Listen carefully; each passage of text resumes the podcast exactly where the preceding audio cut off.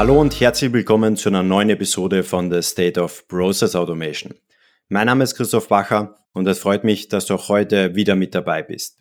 Mein heutiger Gast ist Managing Director bei Share Austria und COO bei der International Business Share GmbH. Und wir sprechen heute über die Sanierung und Modernisierung von Kernsystemen, von der Strategie bis zur Implementierung. Hallo und herzlich willkommen, Michael Bergmann. Hallo Christoph. Bevor wir in das heutige Gespräch starten und du das erste Mal hier mit dabei bist oder bereits viele Learnings aus den letzten Gesprächen mitnehmen konntest, dann habe ich eine kleine Bitte an dich. Nimm dir eine Sekunde Zeit und klicke auf den Folgen-Button, denn so gehst du sicher, dass du auch zukünftig keine weitere Folge verpassen wirst. Und es würde mir extrem viel bedeuten, wenn du diese Folge oder den Podcast mit einer Kollegin oder einem Kollegen teilst. Denn so sorgst du dafür, dass noch mehr Personen von diesem Wissen profitieren und wir weiterhin viele spannende Formate für dich auf die Beine stellen können. Und nun zum heutigen Gespräch. Danke für die kurze Vorstellung. Ja, ich möchte auch noch kurz vorstellen, vom Background her vielleicht, weil das auch wichtig ist, glaube ich, fürs Verständnis von dem, was wir nachher besprechen. Es geht auch bei Prozessen und bei der Sanierung von Kernprozessen oder Einführung von Kernprozessen um die Verbindung von Technik und Wirtschaft in Wirklichkeit.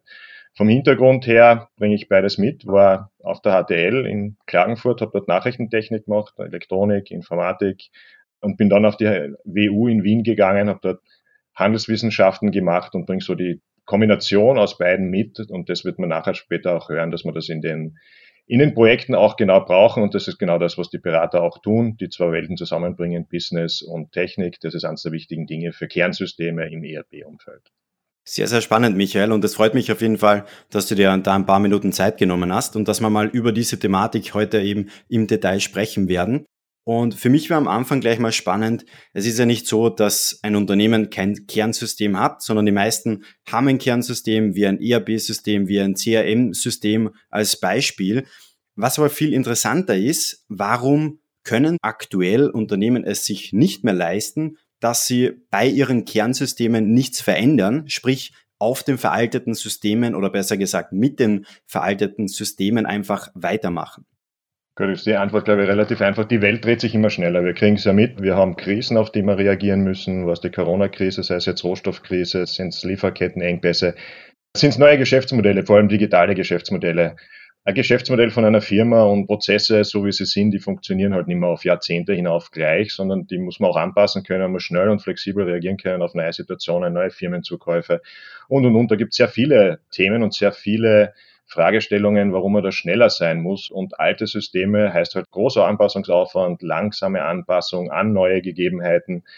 Und das sind moderne, vor allem cloud-basierte Kernsysteme, ERP-Systeme wie SAP, SAP S4HANA in der Cloud oder auch on-prem viel prädestinierter, Prozesse schneller anpassen zu können und Prozesse auch schneller an den gerade aktuellen Best Practices auszurichten, neue Innovationen reinzubekommen, wie künstliche Intelligenz und so weiter. Da ist man mit alten Systemen halt einfach ein bisschen hinten nach und zu langsam für diese schnell drehende Welt und für diese sich ständig ändernden Voraussetzungen um ein Unternehmen herum. Und Michael, du hast gerade angesprochen, wir springen oder wir rutschen von einer Krise in die nächste hinein. Das sind jetzt natürlich ungewisse Zeiten. Es ist extrem schwierig, da auch ein bisschen vorauszuplanen. Es wäre dann natürlich spannend, wenn man so ein Kernsystem umstellt, das ist ja kein kleines Projekt, was von heute auf morgen erledigt ist, sondern wir sprechen da über mehreren Wochen, über mehreren Monaten oder vielleicht sogar Jahre, je nachdem, wie komplex das eben und wie groß das Unternehmen ist. Jetzt wäre da natürlich mal spannend, wie findet man denn da den richtigen Zeitpunkt heraus, wann man genau dieses ganze Thema angehen sollte? Tja, der richtige Zeitpunkt, das ist eine gute Frage. Das ist keine so leicht zu beantwortende Frage. Unser Gründer und Eigentümer, der Herr Professor Scher, hat gerade ein, ganzes Buch drüber geschrieben, und zwar zum Thema Timing.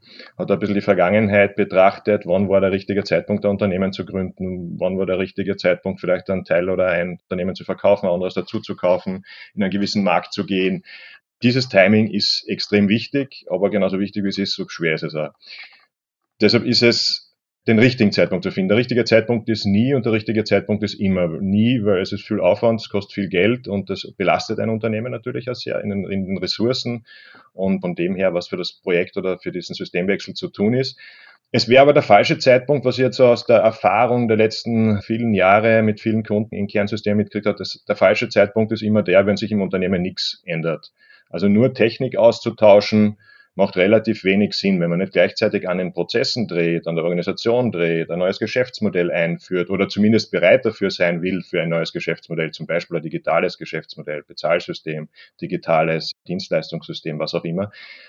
Wenn man nur die Technik ändert, ist es meistens der falsche Zeitpunkt, weil dann hat man Kosten und hat nichts gewonnen. Wenn man gleichzeitig mit so einem Projekt, und da schraubt man ja wirklich am Herzen eines jeden Unternehmens, in den Kernprozessen, wo es sich abspült, wenn man gleichzeitig damit Strukturanpassungen im Unternehmen macht, Prozessverbesserungen, Prozesse harmonisiert zwischen verschiedenen Ländern, zwischen verschiedenen Sparten des Unternehmens, dann, glaube ich, hat man den richtigen Zeitpunkt, das richtige Momentum bekommen, um mit dem Projekt auch andere Themen im Unternehmen lösen zu können, verbessern zu können. Und dann zahlt sich die Investition aus. Wenn man nur die Technik austauscht, ist es meistens eins zu eins und das gleiche more of the same und das bringt im Unternehmen meistens nicht voran, sondern man muss den Zeitpunkt nehmen, wo man im Unternehmen was ändern will und wo auch alle mitziehen, wo man auch die Organisation mitnehmen kann, weil das ist ja ein schwieriges Thema. Die Leute streiben sich gegen Änderungen, gegen Wandel und die Leute muss man da auch mitbringen, abholen und dann ist es der richtige Zeitpunkt. Und du hast jetzt gerade schon einen spannenden Punkt angesprochen, und zwar das Thema Standardisierung oder auch Harmonisierung. Und wenn man so viele Softwarehersteller beobachtet, ist das Ziel von vielen Softwareherstellern, was man so von außen eben sieht, dass natürlich die Software so standardisiert wie möglich gestaltet wird. Und auf der anderen Seite ist ein Prozess von einem Unternehmen natürlich, je nachdem, über welchen Prozess man spricht, es gibt ja Standardprozesse, wie zum Beispiel ein Rechnungseingang, der wird immer sehr, sehr ähnlich ablaufen. Aber es gibt auf der anderen Seite natürlich Prozesse. Mit den Prozessen kann ich mich von anderen Mitbewerbern komplett unterscheiden. Jetzt wäre für mich mal spannend, wie siehst du denn da diese Entwicklung, sprich Softwarehersteller gehen in Richtung Standardsoftware. Auf der anderen Seite, wenn ein Unternehmen Standardsoftware implementiert, kann sich dieses Unternehmen dann überhaupt noch mit besseren Prozessen von der Konkurrenz unterscheiden? Du hast schon ein wichtiges Thema genannt, Differenzierung. Also es gibt natürlich Standardprozesse, die sind für Unternehmen nicht differenzierend am Markt. Und da geht es um die Differenzierung am Markt, ob das B2B, B2C ist, ganz egal, aber am Markt. Rechnungseingangsprozess ist meistens nicht der Prozess, der Unternehmen jetzt am Markt differenziert. Genereller Einkaufsprozess meistens auch nicht. Das kann man ganz gut standardisieren. Da gibt es Best Practices von den ERP-Anbietern. Die sind dort optimiert und die werden dort laufend weiter optimiert. Und je näher man am Standard ist, desto mehr partizipiert man daran, dass dieser Prozess weiterentwickelt wird von dem Software-Standardhersteller und verbessert wird. Und man braucht nichts tun und der Prozess wird immer besser, wird KI zum Beispiel eingebaut von der SAP, die bauen jetzt in ihre Produkte immer mehr KI-Komponenten ein. Das kriegt man quasi immer laufend mit durch die Upgrades und braucht nichts tun. Es gibt auch natürlich Branchen, da ist der Einkaufsprozess schon differenzierend. Wenn ihr da an Handel, Großhandel denkt, die differenzieren sich genau durch den Einkaufsprozess. Das heißt, es ist je Branche, je Kunde komplett unterschiedlich, welche Prozesse für mein Unternehmen differenzierend sind oder nicht. Das muss ich mir am Anfang einmal anschauen muss schauen, wo tut's der Standard, wo differenzieren wir nicht am Markt und dann muss ich das ja definieren, dort gibt's keine Abweichungen vom Standard am Anfang des Projektes und dann muss ich definieren, was sind die Prozessbereiche, wo ich mich am Markt differenziere und wo ich ja investiere, um Zusatzentwicklungen im ERP zu machen, um vielleicht auch andere Lösungen zu finden am Markt, die ich ans ERP anflansche, weil die einfach besser sind, weil die flexibler sind oder zum Beispiel Low-Code-Plattformen verwende, wie SharePass, das wir auch haben, um sehr flexibel auf Marktherausforderungen reagieren zu können, flexibler als in einem ERP. Das muss ich mir vorher anschauen und das ist je Branche unterschiedlich und das muss ich vorher definieren. Meistens ist es der Vertrieb, der einen differenziert, klar, das Gesicht zum Kunden, Customer-Facing-Prozesse. Oft sind es aber auch Produktentwicklungsprozesse oder Produktionsprozesse, wenn wir zum Beispiel auf Kostenführerschaft gehen, die Unternehmen differenzieren. Also es ist sehr unterschiedlich und da muss man das Top-Management am Anfang mit einbinden, um zu sagen, welche Prozesse, wo gebe ich kein Geld dafür aus, um diese zu differenzieren und wo gebe ich das Geld aus, um den Markt zu differenzieren und dafür sehr spezielle IT-Prozesse zu generieren. Mhm. Und wo wir gerade beim Thema Standardsoftware sind, wenn man jetzt nicht in Richtung Softwarehersteller schaut, sondern eher in Richtung Unternehmen, ist es ja oft so, dass dieses Kernsystem in den letzten Jahren gewachsen ist. Das heißt, es steckt auch teilweise extrem viel Eigenentwicklung mit drinnen. Und jetzt hat man dieses große Kernsystem, wo extrem viel Energiekosten reingeflossen sind und jetzt muss man auf einmal umstellen zu einer noch mehr standardisierte Software. Vor welchen Herausforderungen stehen denn da viele Unternehmen bei dieser Umstellung? Die meisten Herausforderungen sind eigentlich organisatorischer Natur. Die Prozesse, vor allem die nicht differenzierenden Standardprozesse, die sind in diesen ERP-Produkten ja sehr durchgängig, sehr gut abgebildet. Man hat halt bei den Einführungen, die vielleicht vor 20, 30 Jahren passiert sind, und da ist ERP bei vielen Kunden eingeführt worden, da hat man versucht, teilweise das Altsystem nachzuprogrammieren und es den Usern so leicht wie möglich zu machen und Funktionalitäten so wieder zur Verfügung zu stellen, wie sie im Altsystem da waren und gar nicht so sehr auf die Prozesse oder auf Best Practices zu schauen. Die größte Herausforderung ist, das jetzt diesmal nicht so zu machen, sondern bei den nicht differenzierenden Prozessen den SAP-Standard zu nutzen, was aber natürlich für die User heißt, sich zu ändern, was heißt, auf neue Dinge einzugehen, Dinge anders zu machen und vielleicht auch vom Prozessablauf Dinge anders zu machen, nämlich vom Prozessablauf dass ein User durchgängig einen Prozess macht oder nur einen Prozessschritt macht. Also, dass man Organisation für einen Prozess ändert und dass man auch die User darauf einstellt, dass der Prozess jetzt anders funktioniert. Auch wenn der nachher besser funktioniert, aber es ist halt eine Änderung und diesen Änderungswillen muss man haben, den muss man kommunizieren am Anfang des Projektes, dann auch durchsetzen, gegebenenfalls, weil es gibt natürlich auch Leute, die dieser Änderung entgegenstehen. Und Jetzt ist es natürlich auch so, wenn man als Unternehmen diesen Schritt geht in Richtung Standardsoftware oder Cloud-Software, ist ja egal jetzt, ob sie zum Beispiel am Ende dann on-premise ist oder in der Cloud, man macht sich immer ein wenig abhängig von so einem Softwareanbieter. Siehst du da eine große Herausforderung für Unternehmen, dass man immer mehr von einem Softwareanbieter abhängig wird oder siehst du das gar nicht so?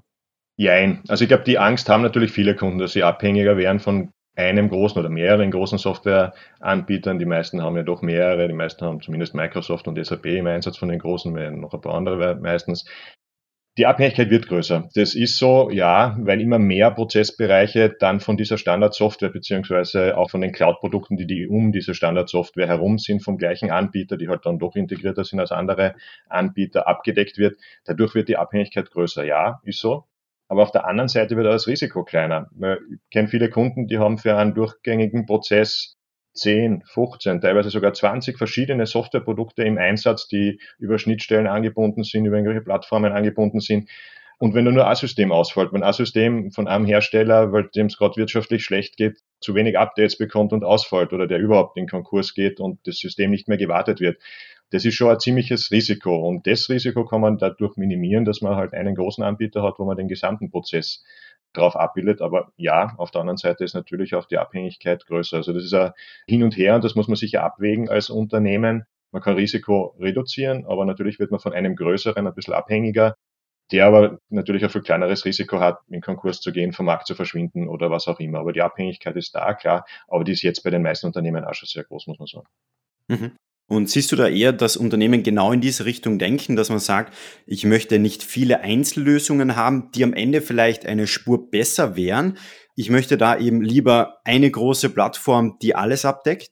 Der Trend geht bei den meisten Unternehmen in die Richtung, ja, weil sie ja gemerkt haben, es ist zum Beispiel schwierig, sehr, sehr viele verschiedene Produkte, habt den Support dafür zu bekommen, dann kriegst du keine Beratung mehr dafür. Und bei großen Herstellern ist man sich halt sicher, da gibt es viele Beratungsfirmen, die das beraten können. Da ist die Sicherheit schon größer. Und viele Kunden haben mit vielen kleinen Systemen in der Vergangenheit doch erhebliche Schwierigkeiten gehabt. Und der Trend geht da schon eher dorthin, dass man sich auf die großen Hersteller verlässt. Aber es gibt natürlich auch Firmen, die eher in Individualentwicklung wieder gehen oder Low-Code-Plattformen verwenden, um Prozesse abzubilden, die mehr versuchen, in zu sourcen, selber zu machen. Aber der generelle Trend geht eher in die andere Richtung, dass man eher einen großen Hersteller nimmt, wo man durchgängige Prozesse end-to-end -End hat auf einer Plattform, beziehungsweise halt den Produkten von dem einen Hersteller, die integriert sind.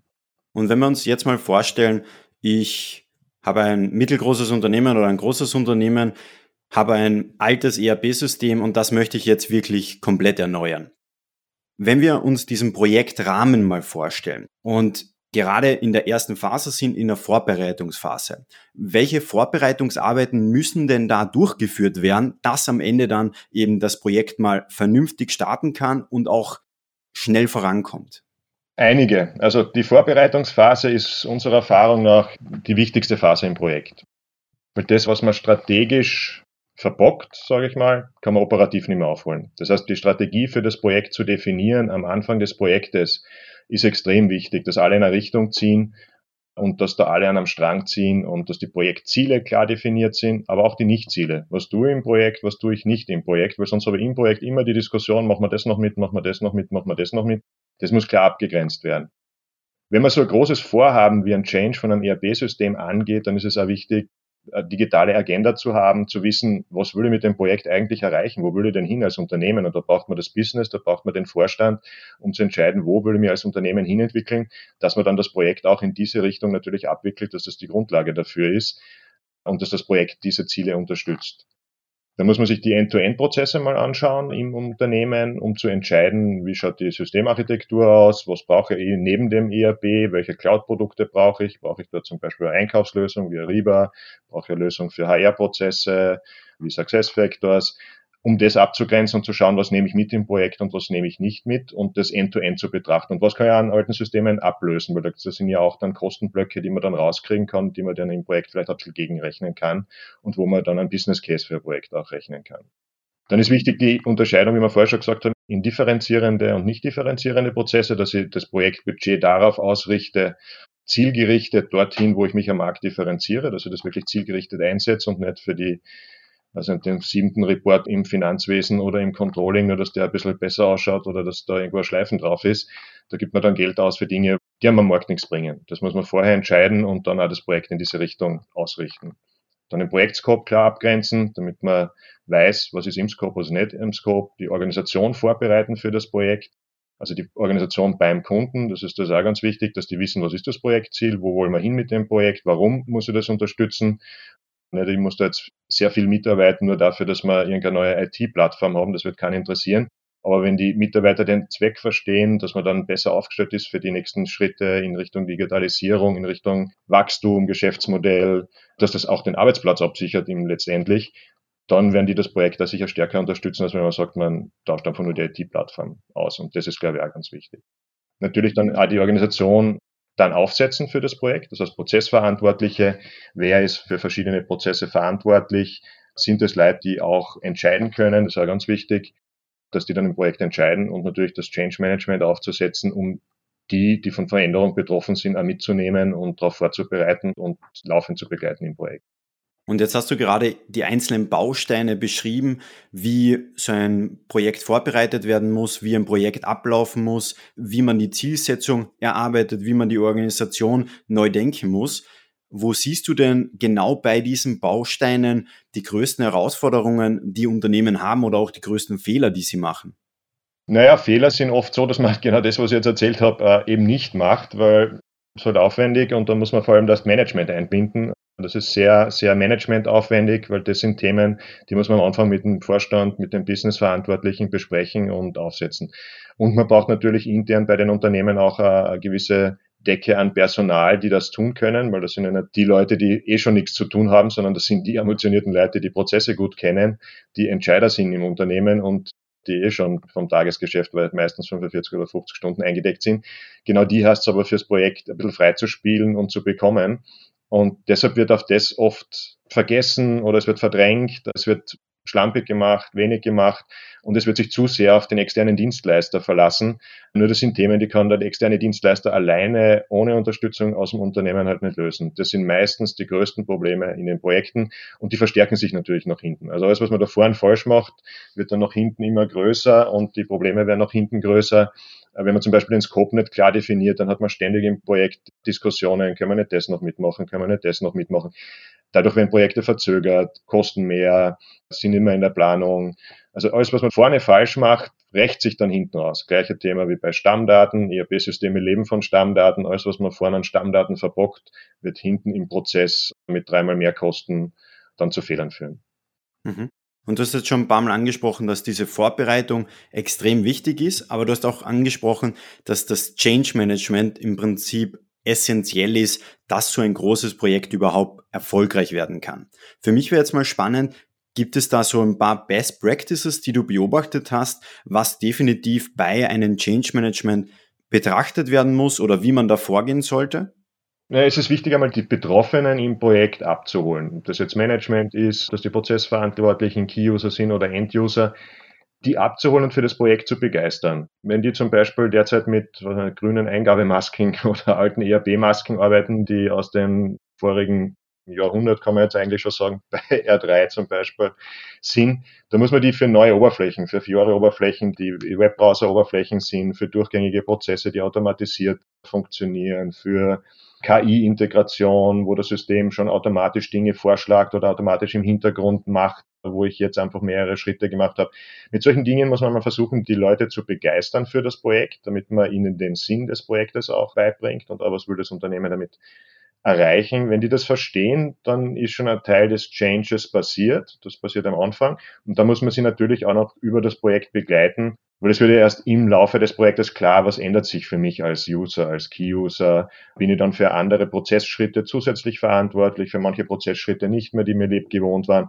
Das muss man begleiten von Change Management, Projektleitung oder auch Beratern, die einfach einfühlsam sind und denen das bewusst ist, dass da was sich ändert für die User und die die begleiten und wo man es dann intern vom Unternehmen auch begleitet und sagt, du brauchst keine Angst haben um deinen Arbeitsplatz, du machst jetzt vielleicht ein paar andere Schritte, dafür ist deine Aufgabe reicher als vorher, interessanter als vorher und, du lernst was dazu und du hast mehr Zeit für beratende Tätigkeiten beim Kunden oder was auch immer. Also das ist ein laufender Prozess, ist am Anfang wichtig, dass es richtig aufgesetzt ist, das Change Management, aber dann ist es natürlich ein Prozess über das ganze Projekt hinweg laufend die Leute vorzubereiten, damit sie nicht in eine Abwehrreaktion kommen und versuchen, ihre Pfünde zu verteidigen oder ihren derzeit vielleicht nicht optimalen Prozess einfach nur zu verteidigen, weil es in ihrem eigenen Interesse ist. Das heißt, so ganz kurz zusammengefasst, egal ob kleines Projekt, großes Projekt, mittelgroßes Projekt, extrem komplexes Projekt, die Technologie ist meistens nicht die ganz, ganz große Herausforderung, sondern immer der Mensch.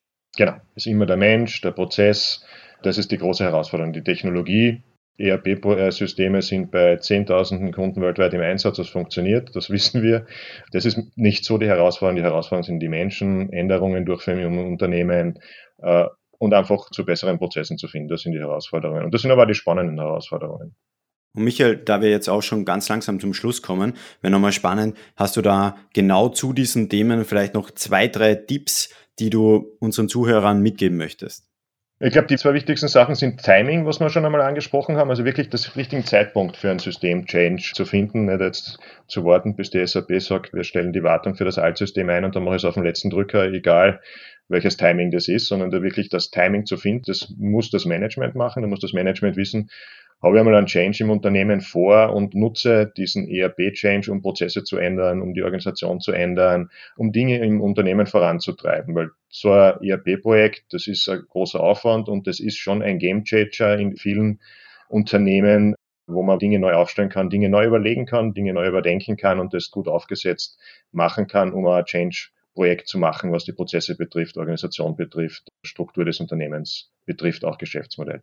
Das ist eine Langfristaufgabe, die das Management machen muss und die nicht von unten kommen kann, sondern von oben kommen muss, weil die, das Management ja weiß, was die strategischen Entscheidungen und die strategische Weiterentwicklung des Unternehmens sind. Und das zweite ist eben Projekt aufsetzen, wirklich sich die Prozesse anzuschauen, end-to-end, -end, nicht technisch reinzugehen und zu sagen, da gibt's die siebte Functions und Features und das können wir dort benutzen, sondern sich wirklich die Prozesse erstmal anzuschauen wo kann ich meine Prozesse verbessern, was sind differenzierende, was sind nicht differenzierende Prozesse, wo lenke ich, weil wir haben alle limitiertes Budget, was Zeit und Geld betrifft. Und da ist es wichtig zu schauen, wo lenke ich mein Budget hin, in die differenzierenden Prozesse, wo ich mir am Markt äh, differenzieren will und nicht in die Prozesse, die eh funktionieren und die nur intern sind im Unternehmen und die extern niemanden interessieren, wo ich mir nicht wirklich davon abheben kann vom Mitbewerb. Ich glaube, das sind so die zwei Dinge, die fast mit am wichtigsten sind. Gibt sicher noch jede Menge andere, aber die zwei würde ich mal rausgreifen. Das sind definitiv zwei sehr, sehr wichtige Punkte, Michael. Ich sage herzlichen Dank für deine Zeit und schön, dass du dabei warst. Danke, Christoph. Das war wieder eine Folge von The State of Process Automation. Schön, dass du wieder mit dabei warst und es ist wirklich unglaublich, wie schnell die Community rund um State of Process Automation aktuell wächst.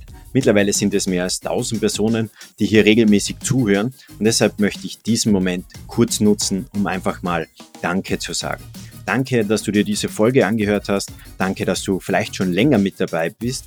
Und es würde mir extrem viel bedeuten, wenn du bereits das ein oder andere Learning aus den Gesprächen mitnehmen konntest, dass du diese Folge oder den Podcast mit einem Kollegen oder einem Freund oder Freundin teilst. Denn dadurch können noch mehr Personen von den Gesprächen profitieren und deshalb sage ich jetzt schon mal vielen Dank dafür. Und wenn du es noch nicht getan hast, abonniere unbedingt den Podcast auf Spotify, Apple oder Google dass du auch zukünftig keine weitere Folge verpassen wirst. Und wir hören uns in der nächsten Folge von The State of Process Automation.